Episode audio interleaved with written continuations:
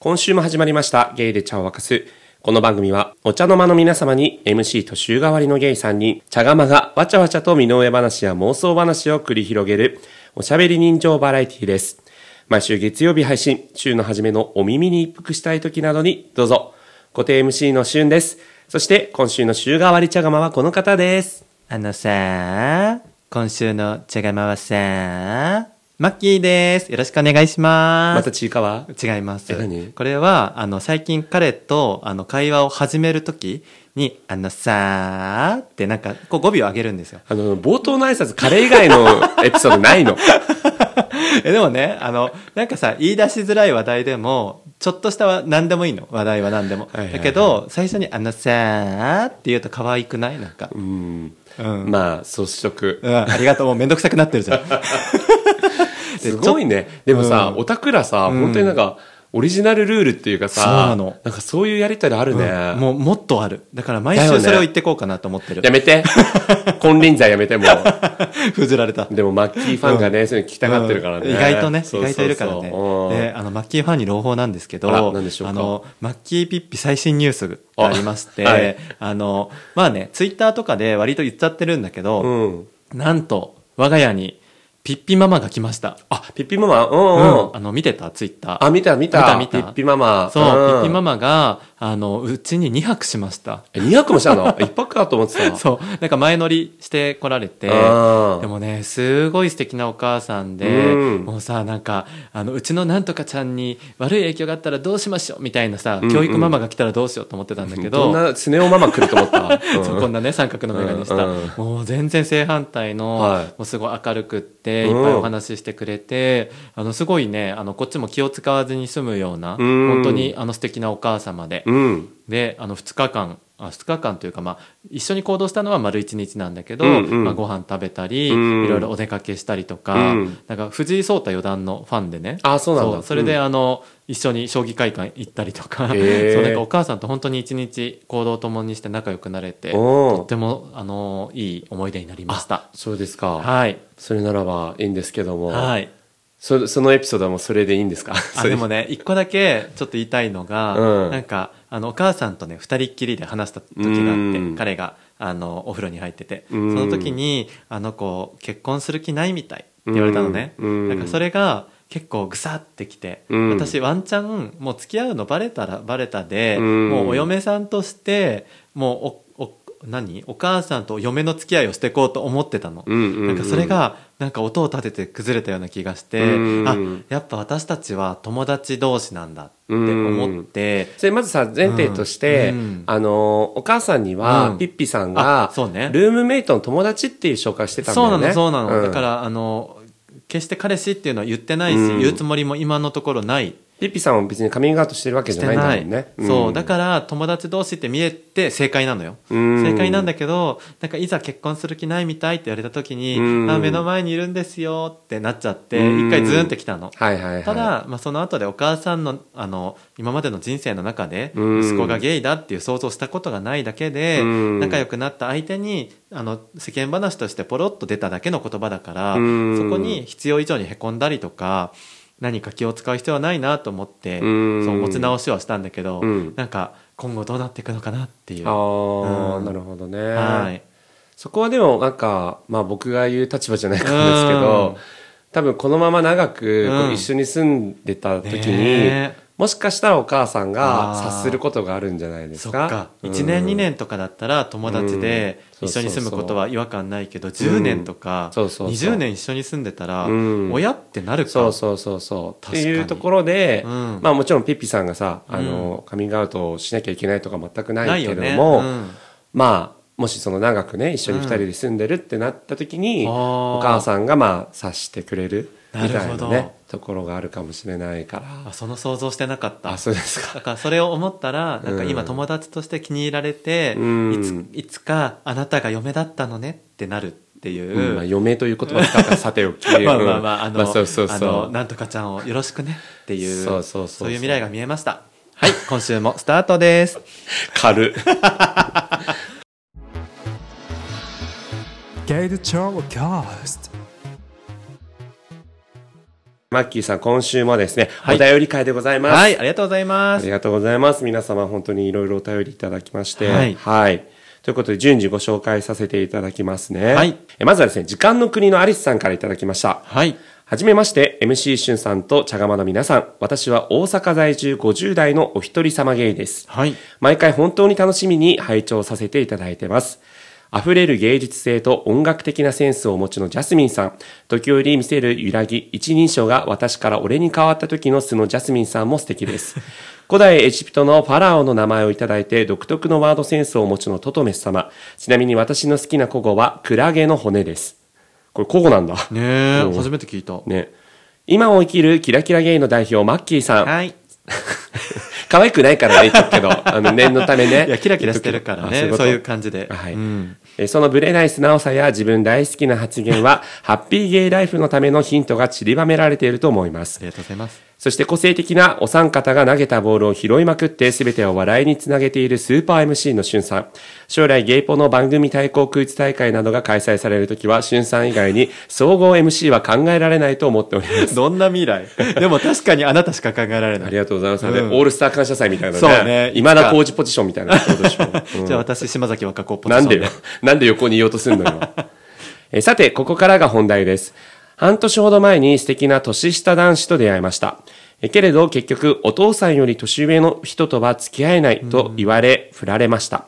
その時私は50代ゲイは自由恋愛もままならないのかと落ち込みました。そして今その時の悲しい気持ちを消化させるために BL 小説を書き始めています。タイトルは恋する惑星かっこ仮です。えー、素敵。BL と便宜上言いましたが、以前マッキーさんがおっしゃっていたように、女子向けの BL とゲイ男性向けのエロ小説の中間ぐらいの作品になる予定です。というわけで、もしも将来番組内で第1回マッキー杯、カッコ仮なるものが開催されるのであれば、応募しようかなと妄想を膨らませている今日この頃です。さて、ここまでお読みくださり本当にありがとうございました。長文乱筆失礼いたしました。季節の変わり目です。皆さん体調を崩さないようにお体ご自愛ください。そして楽しい番組を末永く配信してくださいませ。大阪より愛を込めて時間の国のアリスということ。でいやー、素敵なお便り、ありがとうございます。ありがとうございます。はい。いやもうね、うん。素晴らしいです。素晴らしいですか？やっぱり、失恋って、はい。やっぱりね、あの、創作意欲の栄養なんですよね。あ、そうなんですか。聞く気ありますね、マッキーがね、BL 小説をこの番組内でも何度も披露していただいて。そうです。はい。あのさ、やっぱ歌手もさ、失恋していい歌書くじゃない、まあ言うよね、そういうのね。それと同じで、あの、うんはい。時間の国のアリスさんはい。には、あの、そういうね、創造性があるから、うん。その失恋した思いをうん、ただ鬱屈とさせるんじゃなくって、はい。やっぱりその筆であの表現する、うん。すごくいいと思います。今しか書けないその気持ち、たくさん込めてください。はい、ということで、マッキーことね、BL 小説家、相内相馬さんからのお言葉でございました。はい。ええなのでということで。もしね、うん。愛知相馬杯がうん。開催されるときは絶対お声掛けしますので、そうですね。はい。それまでしたためていただいて。本当だね。はなんか、マッキーもね、はい。やっぱ BL 小説の、なんか思いみたいなものも、やっぱりこう改めて、そういろいろとこの番組内にしろ、あと他の番組でもね、ん。BL 小説書いたりもしして。そうね。最か近はうん。もうなんかネタでしかないっていうか、そうなんだ。ちゃんとしたものを書いてない。あそうなの？番組用に短編を書き続けてる。うんはいはいはいから、なんかまあ創作意欲はそこである程度消化できてるんだけど、うんなんか本当はね、ちゃんとした作品書いてみたいんだけどね。うんそうそう、書けばそれなりの賞とかをいただけると思うんですけど、そろそろ。そうですか。はいうん何の賞をいただけ直る木賞あたり狙ってます。直木賞 ?BL 小説が？はい。すごいね。はい大きく出たね。BL じゃないんです。ただ単に登場人物にゲイがいる。なるほど。そう。男同士の恋愛が当たり前のようにある。あ、なるほどですね。そうです。あの世グリーの界線ねような世界観であ、グリーンのような世界線でね。はい直木賞狙ってますうん はい、ということだそうなので、皆さんお楽しみください。はいはい。ということで、時間のクリナーレさん、ありがとうございました。はいありがとうございましたねえなんかちょっと失恋というか、あれかもしれませんけども、ねえうん本当に元気出してください。そうですね。あの、うんまだまだ、あの、やってきます。あの、はいたまたまご縁がなかっただけなんで、大丈夫です。はいありがとうございましたありがとう。ございます。そして続きまして、ラジオネーム、たっちゃんさんからいただきましたあり。がとうございます。ねえ、一歩踏み出してみないというポッドキャストを配信しております。たっちゃんですということでね。はいはい。ちょっとね、変わった番組名なんですけどね、一歩踏み出してみないといわいいね、すごい可愛らしい。タイトルの番組を配信されている、たっちゃんさんと、はい。カッピーさんと、はい。あと P さん、プロデューサー P、そうですね。たまにね、出てくる。そうそうそう、のお三方で配信されている番組がありまして、そのはい。うちのお一人のたっちゃんさんからいただきました。ありがとうございはます。この番組聞いてんだよね。私もね、ヘビーリスナーなんですよ。あら。あの、本当に、あの、G Up to You、前もね、ちょっと説明した、あの、ゲイポ、あの、ゲイのポッドキャストが、うん。31番組出て同じテーマでトークするっていう、その企画でうん、初めて、あの、聞かせていただいたんですけど、うんいやーね、すっごいね、聞き心地がいいっていうか、うんうんうんその3人のキャラクターがそれぞれ立ってて、ななんて言うんだろう、すごい友達感覚で聞ける。うん。しなんかすごいねこのこの3人の話ずっと聞いてたいなっていう、はいはいはい。すごいえどうどう俊平も聞いてるんでしょそう、僕もね、実は G Up to You をきっかけに、うん。あの、たっちゃんさんもね、あうの、んこのゲイチャの番組を G Up to You をきっかけに本格的に拝聴するようになりましたって書いてくれてるんだけど、ねそう、僕もそうでして、うん。僕はね、やっぱね、たっちゃんさんの鋭いツッコミがたっちゃねん、ワードセンスすごい。ワードセンス、うん。その切れ味すごくて思わずつい笑っちゃうし、あのさかちょっとおね、おね口調っていうかさ、うん。いい具合に入れてくるじゃん。そうそうそうそう。れが結構笑えるよね。そう、笑える。上手なの。そう、上手だよね。うん。なんか、ゲイ界隈うん。のツッコミが上手い人ってこういう感じだなっていう、はいはい。確かに。もうまさにな感じが、たっちゃんさんあって、うん。僕は何回も笑いましたし、あと、カッピーさん。カッピー面白いよね。のさ、笑い声がさ、元気出るなっていう感じでさ、もうさ太陽みたいなね。もそうそうそう。え顔も知ってるからさ。あもそうなんだ。本当にもう明るさを絵に描いたような人なんだよね、そうなのもうすね。ごい楽しい人ですよ。はいはいはいはい。うんね。そうなのよ。だからその、うん、カッピーさんの笑い声も素敵だし、うん。あと P さんがさ、そうね。そう同じ現場に合わせて収録にいるんだけど、ちょっとこう離れたところにいるのかな。ね。多分マイクはないんじゃないかな。そうそう。あのさ番組の本当プロデューサーみたいにたまそう。に突っ込んでくるみたそいうな。そうそうそう。あの番組のさ、ラジオのさ、そうそうブース内にいるさ、そうそう。ディレクターみたいな感じのさ、ポジションでね、そう。たまにこう話されたりとかして、で、うん。裏方でさ、いろいろと編集とかさ、SNS とかでねね。やられてるみたいな感じなんだけど。すごいよね。いいバランスね、撮れた番組で、うん。あの、うん。本当に過去回から、今、うん。はい、あの、順次聞かせていただいており同ます。じくです、ね。面白いです。そんな、あのね、一歩踏み出してみないというポッドキャストを配信しているたっちゃんさんから、はい。毎回言葉選びの秀逸さや、ボキャブラリー豊富な皆様に憧れのような嫉妬のような感情さえも抱きながら楽しく聞いております。こちらこそです。ね。さて、最新回の女優友坂理恵の回、お便りせずにはいられず、聞き終えた勢いそのままにこの文章を綴っております。ということで、ありがとうございます。これエピソード64。四はい。トトメスと一緒にやりました。私が語りたい女優シリーズ1、ともさかりえ編ということで、これ結構反響あるよねそうですね。ね皆さんやっぱ語りたい女優がね、いらっしゃるんだなと思うんですが。はい。で、たっちゃんさんからですね。と言いますのも、私の好きな上、えー好きなドラマ上位3位の中に、スイカ、かっこ2003年、アフリカの夜、かっこ1999年があるのですが、そのどちらにも出演されていたのが、そう、ともさかりえ様なのです。皆さんはこのドラマはご存知でしょうか？スイカ見てた。見てた、うん好きだった。あ僕ね、スイカ見てないんだよね。なんか独特な世界観で。あ、そうなんだ。うん。でもアフリカの夜は見見てた。アフリカの夜の、うん。あの、オープニング主題歌なのかな、うん。スピードなのよ。えそうなんだ。そうそうそう。あじゃあ結構人気なドラマだ Breakin' to the Morning っていう、えーそうもうスピードの後期の、うんそうそうそう、アップビートのね、やつで見てたのよ。うんはい。えー、スイカでは売れない漫画家、先日最終回を迎えたドラマ、悠々ワンダーランドでも売れない漫画家の役を演じて歓喜しました。アフリカの夜では天真爛漫で狂気的な絵日記を書く女子大生を演じていました。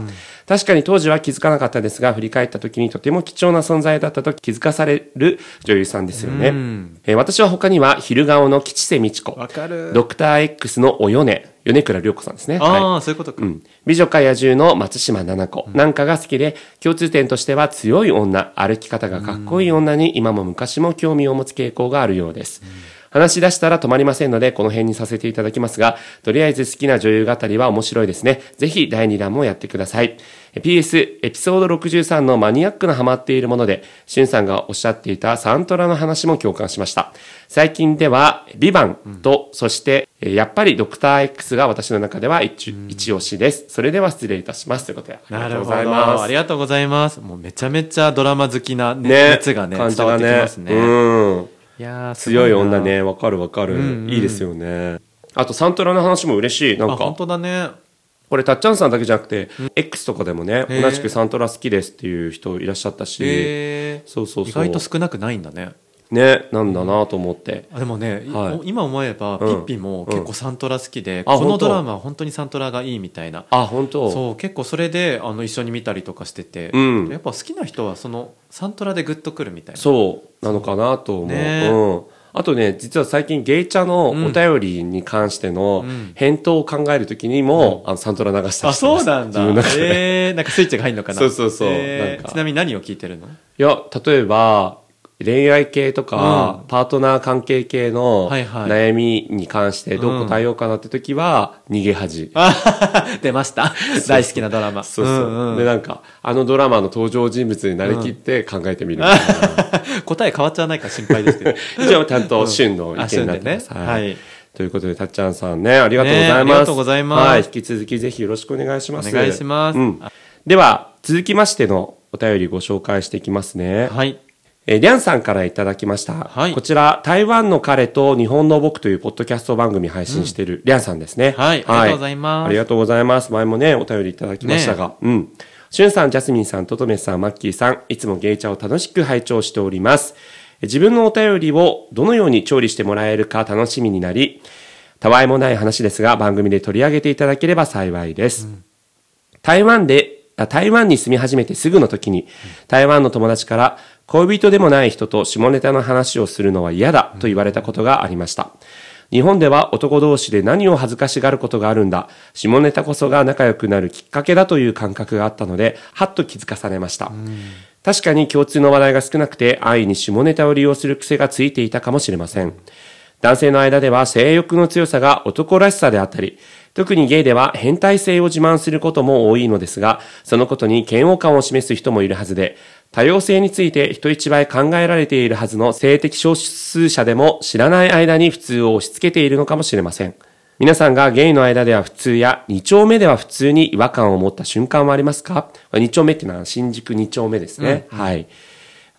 今後も番組の更新を楽しみにしております。りゃんということで。ありがとうございます。す。やっぱさ台湾ね駐在してるからこその、うんあのすごいあの新しい感覚ですようねん。その下ネタがダメな男がいるっていう想像がに結構なくない？あ、あんまり。本当？僕ね、る？うん、全然ある。あそう、うんあじゃあみんなが好きっていうのがやっぱり違うんだ。そうだね。へえ。なんだったら僕も、うん今でこそあれだけど、うん ちょっと苦手だったかも。確かにあんま話してるイメージないかも なんかみんなが話してるから割と普通に話してるけど、別にシュンピーから下ネタあんま聞かないかもそう。うん。特に、あの、ゲイ同士だったらいいんだけど、うんうん。ストレートのはい。シスジェンダーのうん。異性愛者の男性ああと、まあ、学生時代を中心にして、うん。下ネタの話とかってよく出たりすあるるじゃん。よね。ああいう時にすごい嫌だった。あ嫌だったんだ、うん。ただ、まあ、それは、うん。えーとその話をするのが恥ずかしいっていうことだけじゃなくて、まあ、自分がゲイだっていうことをあなんかひた隠しにしてるのが嫌だっていう面ももちろんあるんだけ下どネタとそこが結びついちゃうもんね、うん。うん。でもなんかねやっぱそういう話するのはしたないみたいなイメージがすごいあって。そうそうそうありましたよ。あそうなあでも僕も今思えばそうだわ、じゃ後出しじゃんけん。じゃあのんけの間にいた時同じだった、ああ、うん、だし好きなさ女優誰とか言われても困るしさ、うん。なんか僕も話さなかったわ、うん。でゲイのコミュニティに入ってから下ネタ好きになったんだ、ね。まあだからそこはちょっとそのセクシャリティのさ、話が関連してるから、まあ純粋に下ネタが話すのがね、嫌だっていう部分ではないかもしれないけど、まあこれね、台湾の文化というか、そういうものなのかどうなのかって感じだよね。確かに。まあ確かに日本ではさ、うん。下ネタ話。す。まあ日本に限らずなんか、うん。やっぱり下ネタってお笑いのさ、うん。世界でもさ、もう万国共通の、ルだよねそうそうそう、なんか仲良くなるネタみたいになってるかもしれないけど、ただやっぱりそれを話すのが苦手とかね、人はいるなとはやっぱり僕も思ってますかね。さこの間の G アップ to you 聞いててなるほどと思ったのがタッチか受けかうん。どっちなんですかみたいな質問が嫌いっていう人が意外と多くってその話題が何回か出てきてて、うん。だから下ネタって一般論として話すと面白いけど相手のセクシャリティとかそういうポジション、セックスの内容とか、うん。実際に踏み込んで自分ごとになると嫌な人はいっぱいいるかもね。人が言う分には笑って聞けるけど、うん。えじゃあこの間さいつやった？とか、うん。そういう踏み込まれるとさ居心地悪くなることってあるじゃん、うん。だからそれと近い感覚かもって思ったこのね台湾の方の意見ねもしかしたらね。うんまあ単純に人も。前で話すもんじゃないっていうね、うんそういう品品性的なところもあるかもしれないけど、うん。なんかそういうパーソナルな話ではあるよね。そうそうそうそう。何よりもねそう、だからまあパーソナルゆえに、やっぱそこをオープンにできる間柄っていうことで仲良くなる構造なんだろうけど、確かに、うん。そっかまあ別に僕はね、そこがオープンじゃなかったから仲良くなれないってわけでもないなとは思っちゃうから。ねうん。確かに確かに。ね。という、まあ、はい。ヤンさんからね、まあ、ゲイの間ではね、普通とか、うん。2丁目では普通っていうものに違和感持った瞬間ありますかっていう話につ続くんですけどうんも、面白いテーマ。ね、これどうですか、マッキーさん？そうね。なんか僕どちらかというとステレオステレオタイプのゲイじゃない。うん。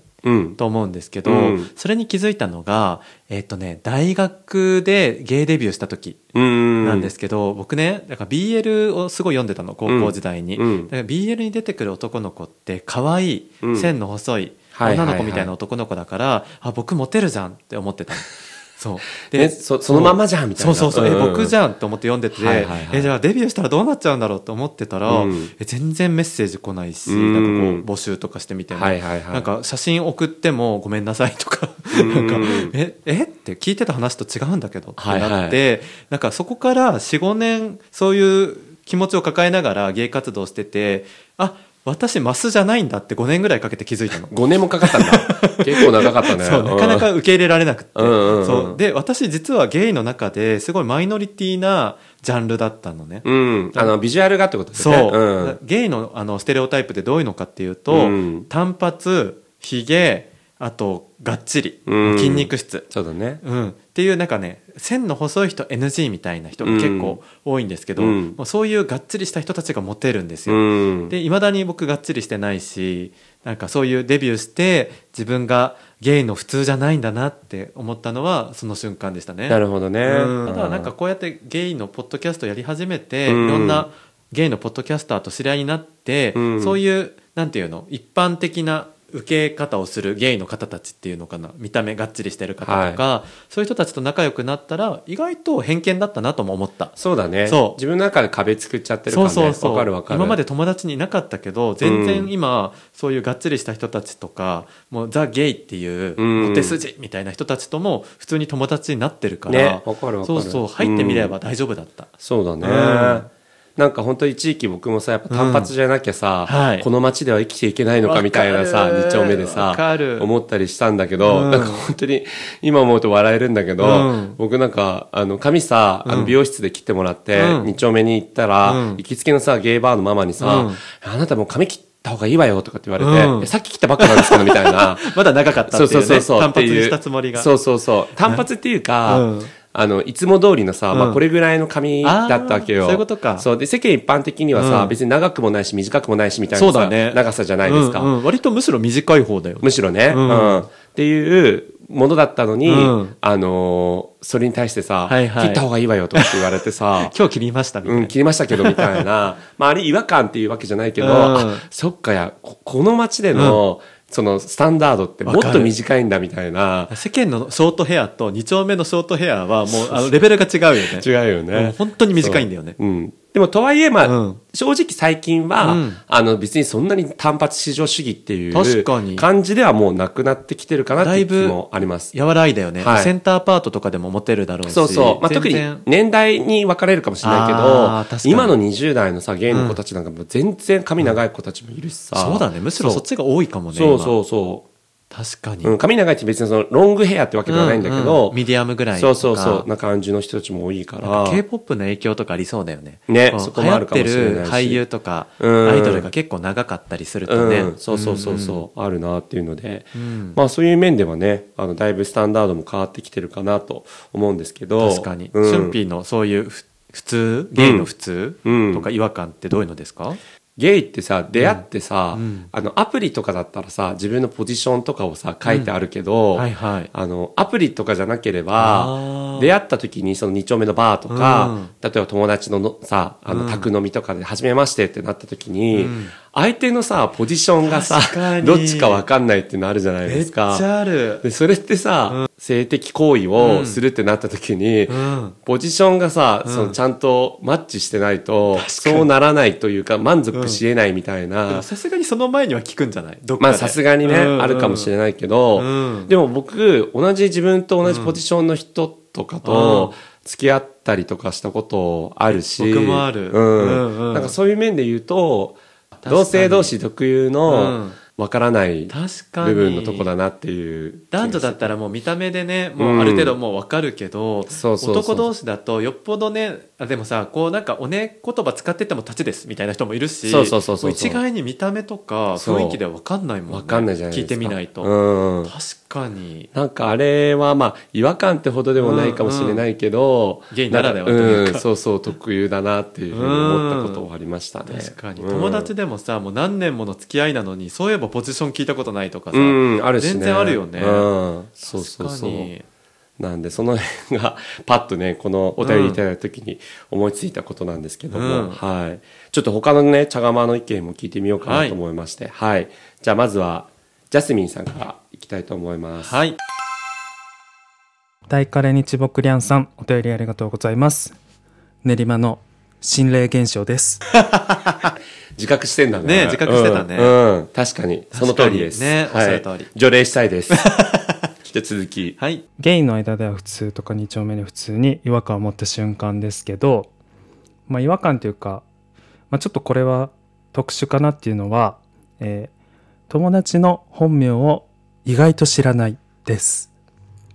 なんか結構出会いが普通にまあアプリだったりとか友達の友達とかだったりするんでなんか申告した名前とかその周りで呼ばれてるあだ名みたいなものでもう話が進んじゃって別に何不自由ないのでそのまんまこうもうなんかこうあだ名とか下の名前しか知らないみたいなことが多いんですけどなんかそういうそれでちょっと油断してそういうので油断してるとちょっとたまに困るのがなんか友達ですごい仲仲良くてでご飯行こうみたいなんで、まあ、例えば純子っていう子が純子がレストラン予約してくれたよみたいな感じでじゃあ現地集合ねってなった時になんかお店まで行ってえーすいません、えっと、予約の純子、あ、えー、純子、えー、みたいな、こう、もう、名字が、そこでやっと、あ、あの子の名字何なんだろうみたいな。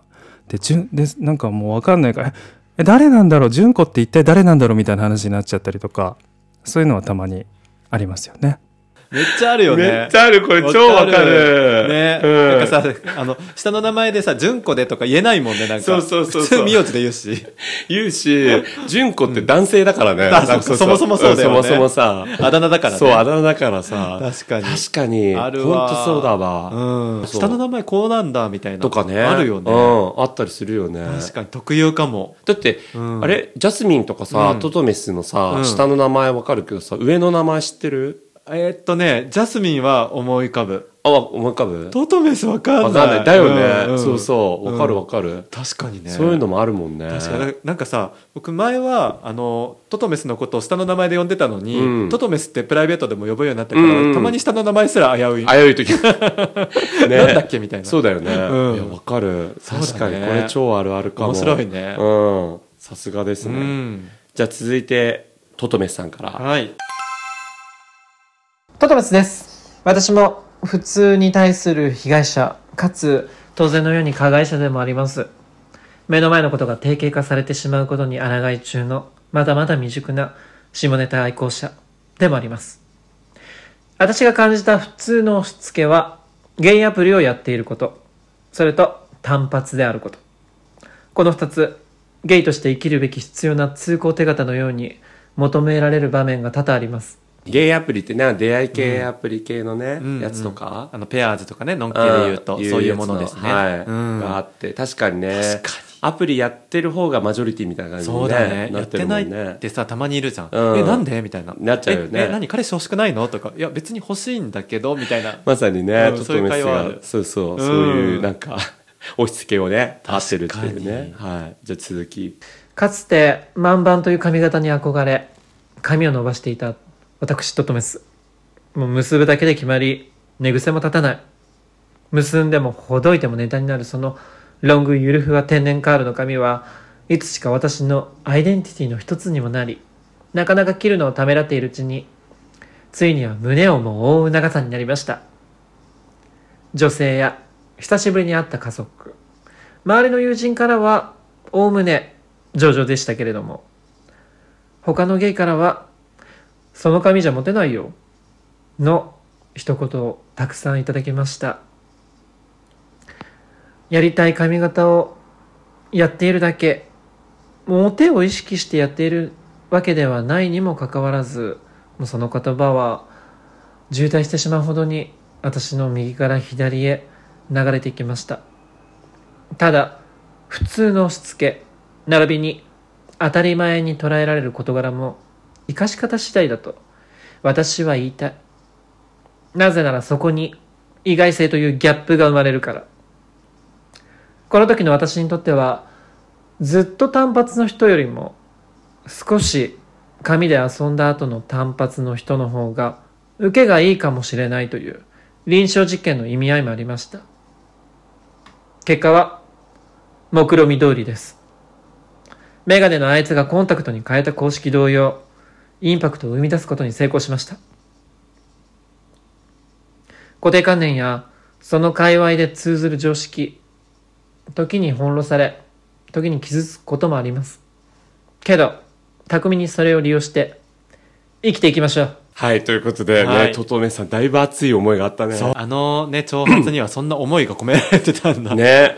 あれ、長髪時代の知ってるんだっけ、知ってる知ってる。し似合ってたよね。長髪めちゃくちゃ似合ってた。うん、バンうん。バンかっこよかったよ。で、うん。その後さ、単発になったのも知ってるもんね。衝撃だった。ええー、ってなったもんね。うん。しかも似合うのよ単発もね。うん、うん。普通にさ顔がね実はかっこいいから。そうそうそうそうそう、うん。実はって言ったね。うん。実はね。含みがあるけど。うん、あのだからすごい単発にした時にあこんなイケメンだったの？と思った。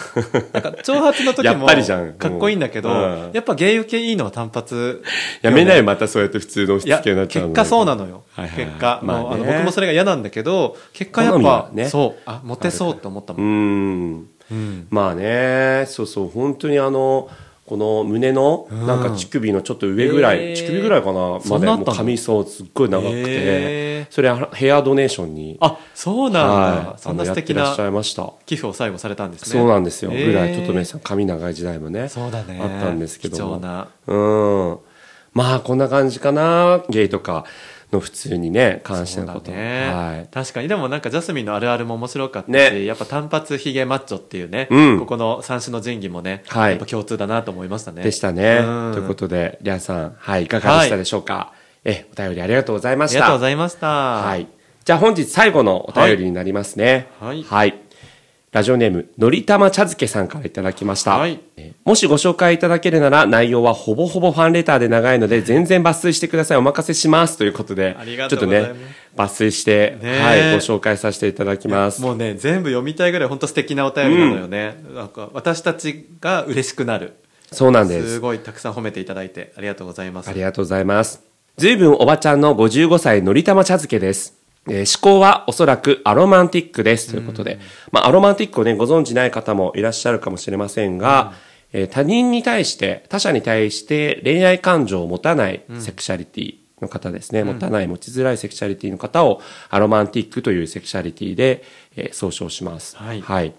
2022年にドラマ恋せぬ二人を見て初めてアロマンティックを知り、50代になってやっと自分のことを理解できたというぼんやりですが、ゲイチャメンバー皆さんやリスナーの皆さんの恋のお話はとても楽しく聞かせていただいています。これ NHK でね、あの、高橋一生さん主演で、はい、やられてたドラマなんですけども、うんえリスナーの多くの皆様と同じくゲイチャをいつも早朝のジムで筋力トレーニングをしながら聞いています。ジムにはほぼ毎朝行っていて、ゲイちゃんに出会うまではいつも落語を聞いていました。特に古典落語、茶の湯というお話が大好きで、いろんな話家さんの茶の湯を Spotify で検索して聞いていたら、茶の文字からの流れなのでしょうか。不思議なことですが、2ヶ月前にあなたへのおすすめにゲイチャが出てきました。すごいそんなつながりあるんだねすごいなんか自力でねあの誰かうんに口コミとかではなく、そうの茶のご縁で落語のね、ご縁で。いや、ありがたいわ。ね。うんえーカバーの可愛さに魅了され聞き始めてからハマりました。初回でしゅんさんが20分のポッドキャストとおっしゃっていたような記憶があり、1日1話で筋力トレーニングの時間にちょうどいいと思い、ほぼ毎朝聞いていましたが、皆さんの話がノリに乗って40分から50分くらいになっているようだと気づきました。ほんとすいません。ねえ長い時ほんと1時間ぐらい喋ってねるからね。お便り会とかねそれ入れます。えゲイチャの皆様のおかげで筋肉骨量がいい感じで増え、ついに今朝、配信最新回、エピソード62まで全回を聞き終え、毎日の楽しみと増えた筋肉のお礼をと思いお便りを送らせていただきます。本当は20分筋トレしてるはずが知らず知らず40分50分してるから倍してそりゃねムキムキになるわねえ、まあ、ムキムキかどうかわからないけど、ありがとうございます。そう、増えてね、うんありがとうございます。はい。まあ、あの、全部聞かなくてもね、お便りはいつでも送っていただいてね、皆さん大丈夫ですから。はい大丈夫ですはい。えただ、毎日聞いていたので、先週くらいかな、ついに皆さんのリアル集合みたいな夢を見ました。もちろん皆さんのお顔を存じないので、なんか皆さんはキラーンとしたシルエットみたいな感じだったのですが、なんとなくしゅんさんらしい方の口が開いていたような気がします。これは嘘です。はい、僕ですね、それね。はい。ということで、50音順でメンバー皆様への一言を記します。ということで、この後ね、各各々へのメッセージを書いていただいて、めちゃくちゃ細かくもう全話聞いていただいているということで愛が伝わる内容でねす、、ありがとうございます。はいはい。えー皆さんのことを全力推しなのですが、それでも特に誰のファンと考えると、トトメスさんのファンです。あら私も言葉がとても好きで、いつもトトメスさんの言葉のチョイスには恐れ入っています。えー私は言葉好きが高じて、公正高越をすることがとても好きなので、トトメスさんと一緒にマッキーさんの小説の公正高越をしながら、この展開ってさ、とか、登場人物の名前はさ、とか、わちゃわちゃ話したいな、なんて妄想します。めっちゃ二人に直されるんでしょ？そう。うん。ぜひ本当長くなって申し訳ありません。ここでやっと質問です。え好きなドラマとか映画のシーンについてです。私が好きなドラマベスト3は1位、昨日何食べた漫画も含め大好きです。2位、作りたい女食べたい女漫画も含め大好きです。これも NHK のドラマですねへ。3位、小滝兄弟と宿泊、涙腺崩壊の会があります。え昨日何食べたはとにかくあのオープニングテーマを見るだけで幸せになります。ちなみに最近見た映画で一番好きなシーンは、エブリシング・エブリウェはオール・アット・ワンスの指がぐにゃぐにゃの世界のシーンです。すごく優しい気持ちになります。ねこれジャスミンもマッキーも超ね、ハマってたもんね。で。もそこにね優しい気持ちになるんだっていう、うん。まあ確かにいいシーンでしたそうそうそう。うんね。えいつもしゅんさんの最後から2番目の声のお話も伺っていますが、改めて、皆さんがこのドラマ、このシーン見れば幸せっていうシーンがあれば、ぜひ教えてください。見ることができるものはぜひ見てみたいと思います。本当に長くなって失礼しました。これからもゲイチャをはじめ、G-Up2U に参加されていたポッドキャストを拝聴しながら筋肉を増やしていきます。涼しく気持ちの良い季節になってきました。ゲイチャ MC 皆様、リスナーの皆様、どうぞ楽しい秋をお過ごしください。のりたま茶漬けということで。はい。ありがとうございます。す。すごいね。超対策、ね。え、ありがとうございます。ありがたくもう全部拝見させていただきましたけども、ね、好きなドラマということで、うん。これはもうマッキーさん、はい。ね、見てるドラマありますもんね。そうね。もう奇遇にも昨日何食べた？同じく1位のものですね。ね。え。はい。これは今シーズン2がテレビ東京でやっていて、はい。TVer などでも配信されておりますけども。そう。多分最初の方ってまだ見れるよね。あの3話分ぐらいまでははい。1週間じゃなくてね、うん。見れるから。まだこの配信の時も1話はまあ確実に多分見れ見れるよだろうしねなんで、うんあのまだ追いつけますのでぜひはい皆さんも、そうですね。えあとアマプラとかで、うんあの、昨日何食べたのシーズン1とかねあ、映画版とかはい、配信されてるはずネです。ット。フリックスが終わっちゃったんだっけ？そうなんですよ。そうだよね、うん。残念すぎる、うん。で、まあ、僕はシーズン1も映画ももちろん見てて、まあ、はい。好きなシーンいっぱいあるんですけど、うん。まあ、せっかくなのでタイムリーな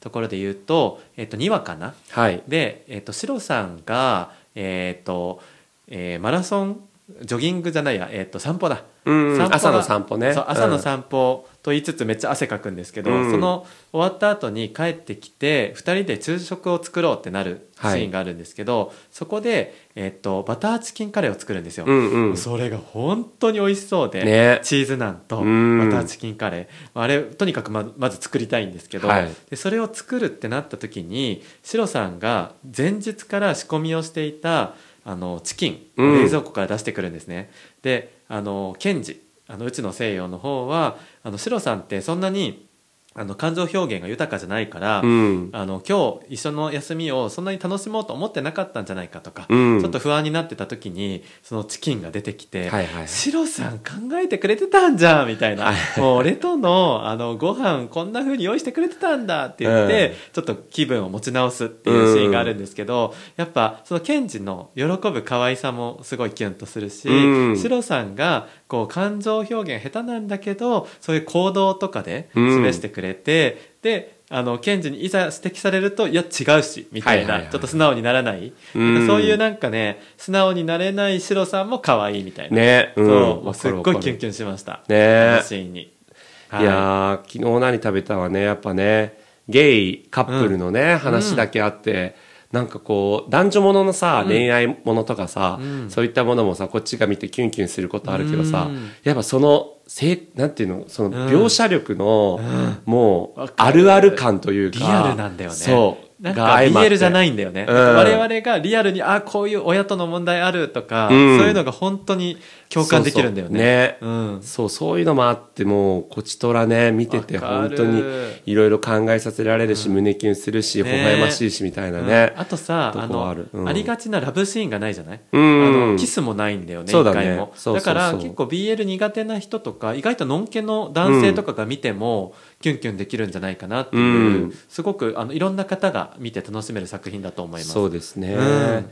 まあでもこの本当にのりたま茶漬けさんおっしゃってる通り、うん。オープニングテーマ、はいはいはい。僕もオープニング映像が毎回楽しみにしてるけど今回のシーズン2、うん。もう僕最初見た時、うん。10回ぐらいリピートしたもん。そんなそん見た、もう最高だった。いい。なんか細切れというかさ、うん。はいはい。静止画をこうつなげたようなさ、うん。あえてそういう作りのオープニング映像なんですけど、なんか西島秀俊のさ、もうくしゃっとした満面の笑顔とかさ、あのケンジがさ美容師役だからさ、うん。その西島秀俊の髪をさ切ってるさ、はいはい。シーンとかさ超微笑ましくて確かに。もう本当電車の中でいつもニヤニヤしながら見ちゃうんだけど。あのオープニング、まあ、曲もいいしね。その映像も本当素敵でね。そうなんですよ。今回シーズン2のオープニングテーマ大橋トリオさんっていう人で僕も大橋トリオ大好きだから、ねあそうだよね。もう最高でしたなんか世界観ぴったりだよね。あのあの柔らかい声と。そうそうなのよ。すごい素敵。ね、うん。なのでオープニングテーマも注目ですが。はい。はい。じゃあちょっと他の茶釜のね、意見。僕の意見をちょっと最後にということで、うん他の茶釜の意見も聞いてみましょうか、はじゃあまずはジャスミンさんからい。きたいと思います、のりたま茶漬けさん、お便りありがとうございます。練馬のラップ音です。なんて？練馬のラップ音。ラップ音？どういうこと？あのあれえ心霊現象的なやあつ、そういうことか。なんか心霊つながりできてるのね。さっきからね。そうだね。だよね。怖っ。じゃあちょっと続き。はい。Everything Everywhere All at Once。もう大好きです。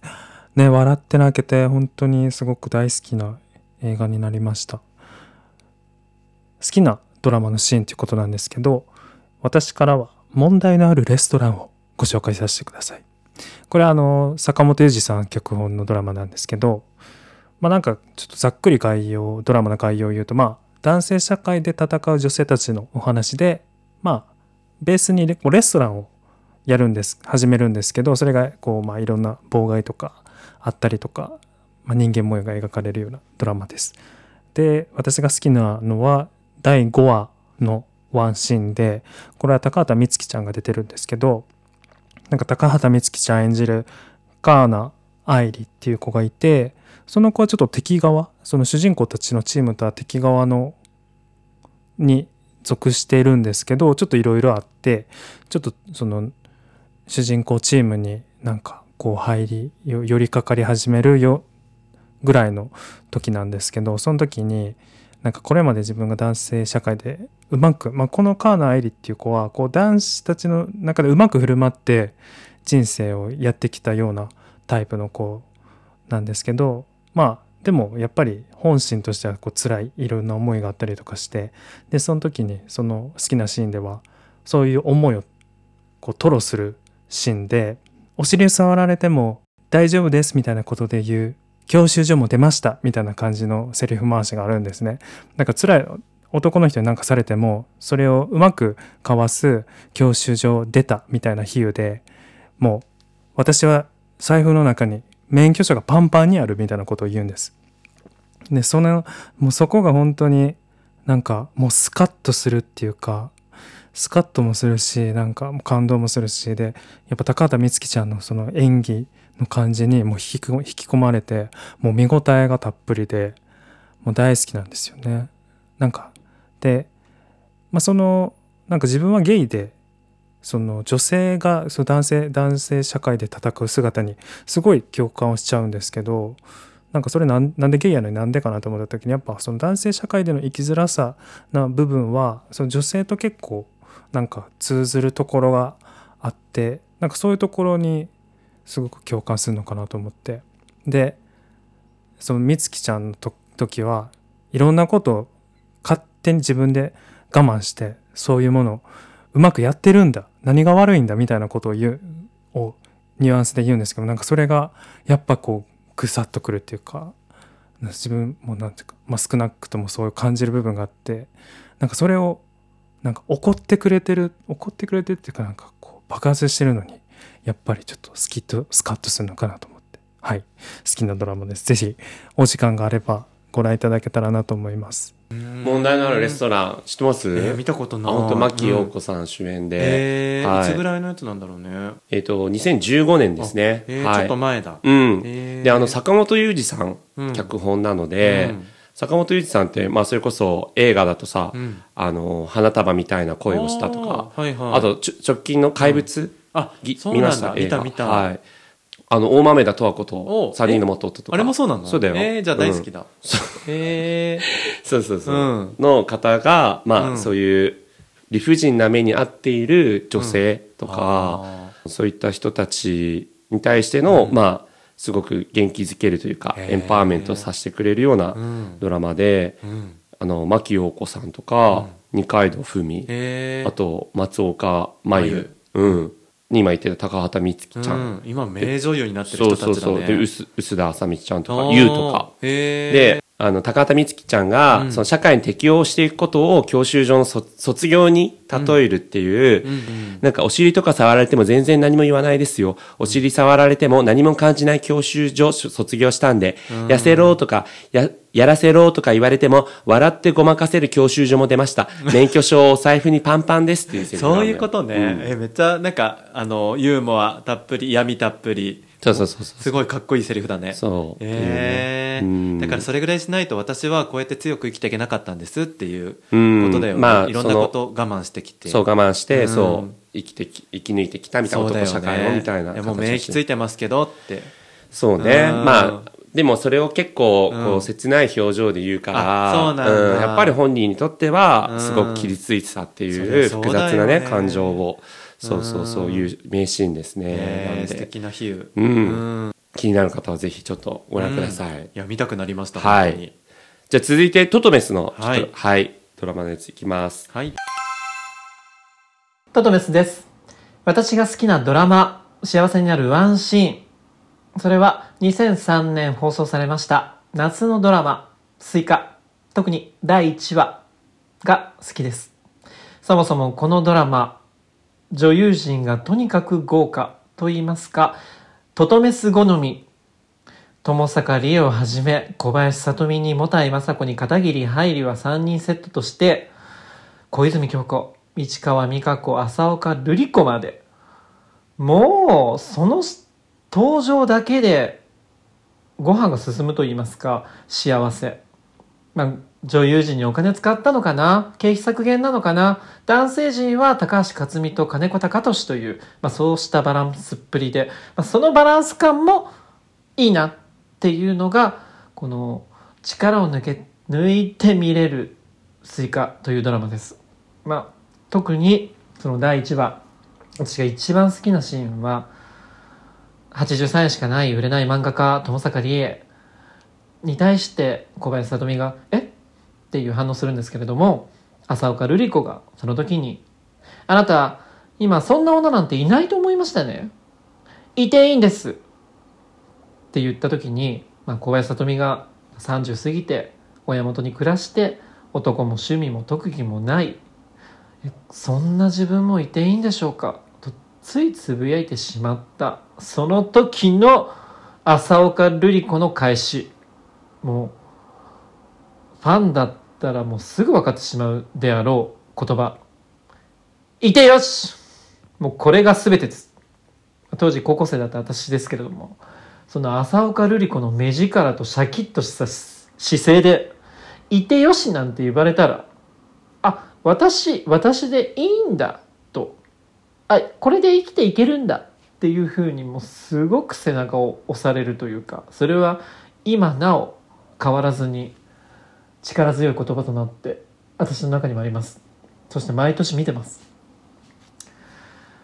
このスイカコタキ兄弟と四苦八苦と通ずるものがあるなというふうに私は思っていて、まあ、いろんな人がいてそしていろんな人がいてよしの社会だなと思えるので見たことなければぜひご覧になってください。はい、ということでね、くしくもね、一歩踏み出してみないたっちゃんとね、うん。同じくスイカの話していただきましたけども。好きなもの似てますね。似てますね。でもあなたも見てたから、でもさ思い出すトトメスが言っててびっくりするんだけどさ、うん。ためだったからさあの高校生の時に見てんだね。うーん。なんか記憶はあんのよ、うんうんうん。なんかその下宿屋でなんかちょっと風変わりなうん。女性たちがいっぱい出てくるドラマ、い。でもすごいみんな変わってるんだけどすごい温かいみたいなぼんやりしたイメージはあるんだけど、うん。トトメスみたいにみみたいに毎年見返してないからなんかもうストーリーとかも全然覚えてないし、うんうんうん。でもそんな素敵なドラマだったんだってなんかその冒頭聞いただけでも。なるほどね。うん。だから、当時と違って、今見たらまたね、印象が変わるかもしれないね。あの時わけわかんなかったもんね。自分の性自認も曖昧なままそれ見てるし、うんうんうん。なんか今のいろいろ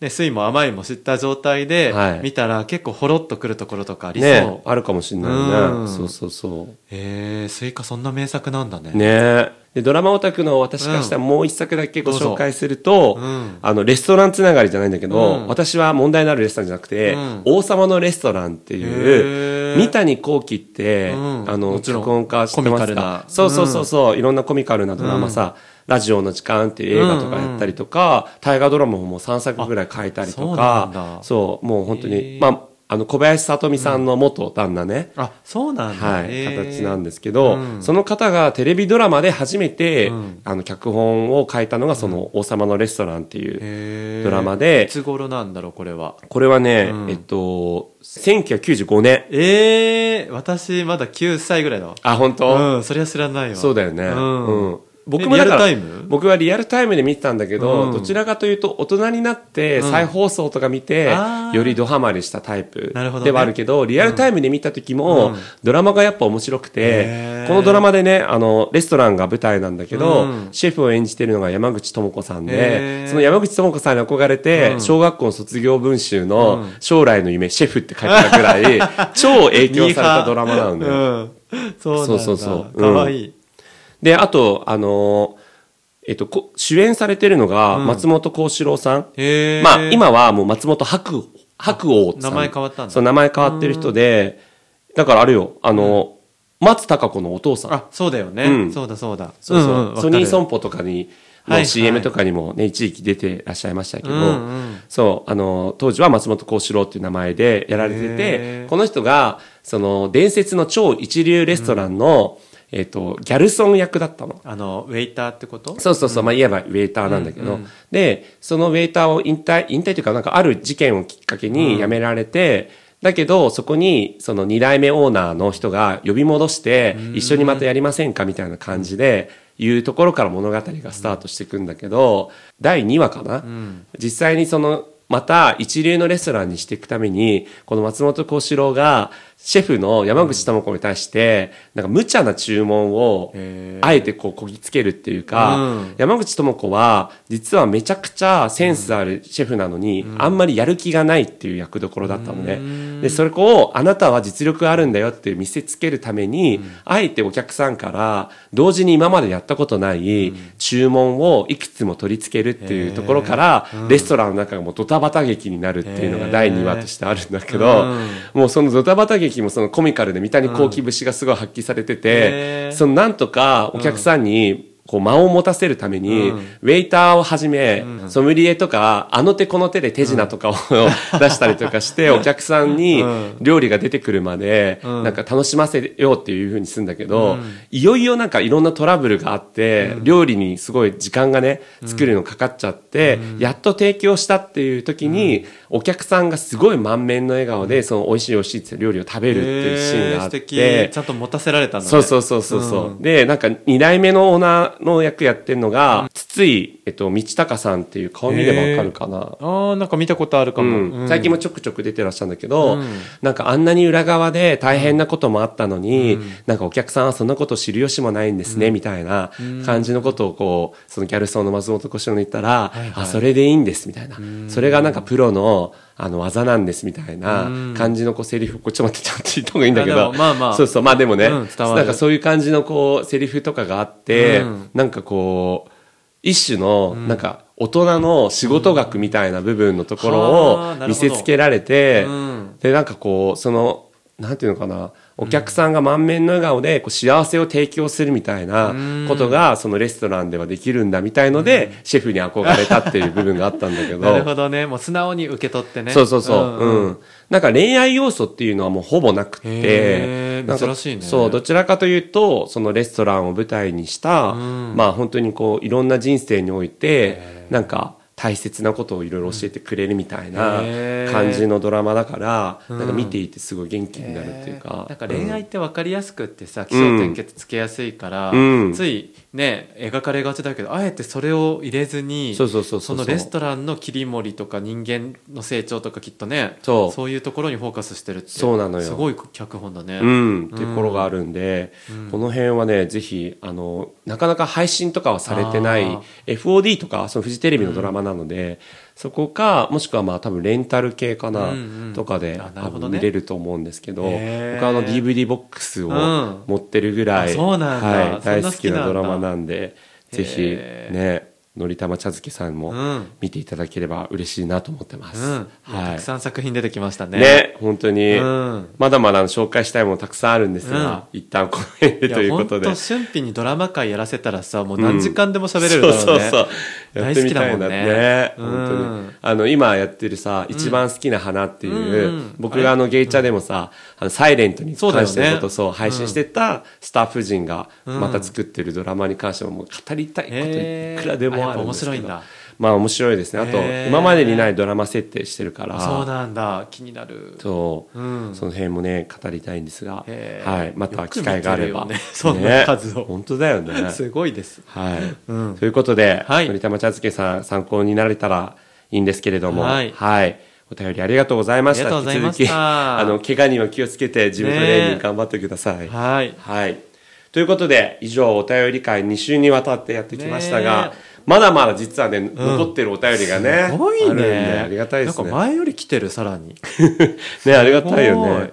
なんで、ちょっとすみません。だいぶお待たせしちゃうことになっちゃうかもですが、またお便り会ではい。取り上げられたらと思いますので、はい、はい。大好きですお便り会。ね、そうですよね。本当。皆さんとね直接交流してる感じになれるしそうそう、なるし、お茶釜はね、はい。もう4人それぞれの意見が話せてすごいね。楽しいです、うちらもね、楽しませてもらってるようんね。本はい。当に、まあ、あの、たくさんあるように見えて、そうでもないんでね、ね。あの、まだまだ、そう、お便りともうあとちょっとだよね。そうです、うん。募集しておりますので、い。次回のお便り会までに、はい。あの、届かないとお便り会実施できないのでぜひ皆さん、あの、番組の概要欄にありますお便りフォーム、もしくは Gmail などに、はい。はい、お送りいただければということと、あと、あの、各 SNS ですね、はい。X、スレッズ、インスタグラムをやっておりますので、SNS リンクからぜひフォローしていただけると嬉しいです。はい。そして最後にあの、配信サイト、配信アプリの各レビューといいますか。本当です。ね、ここが、すもう一番わかりやすい、しかも、ワンタップでね、できるようなやつなので、そう。あの星評価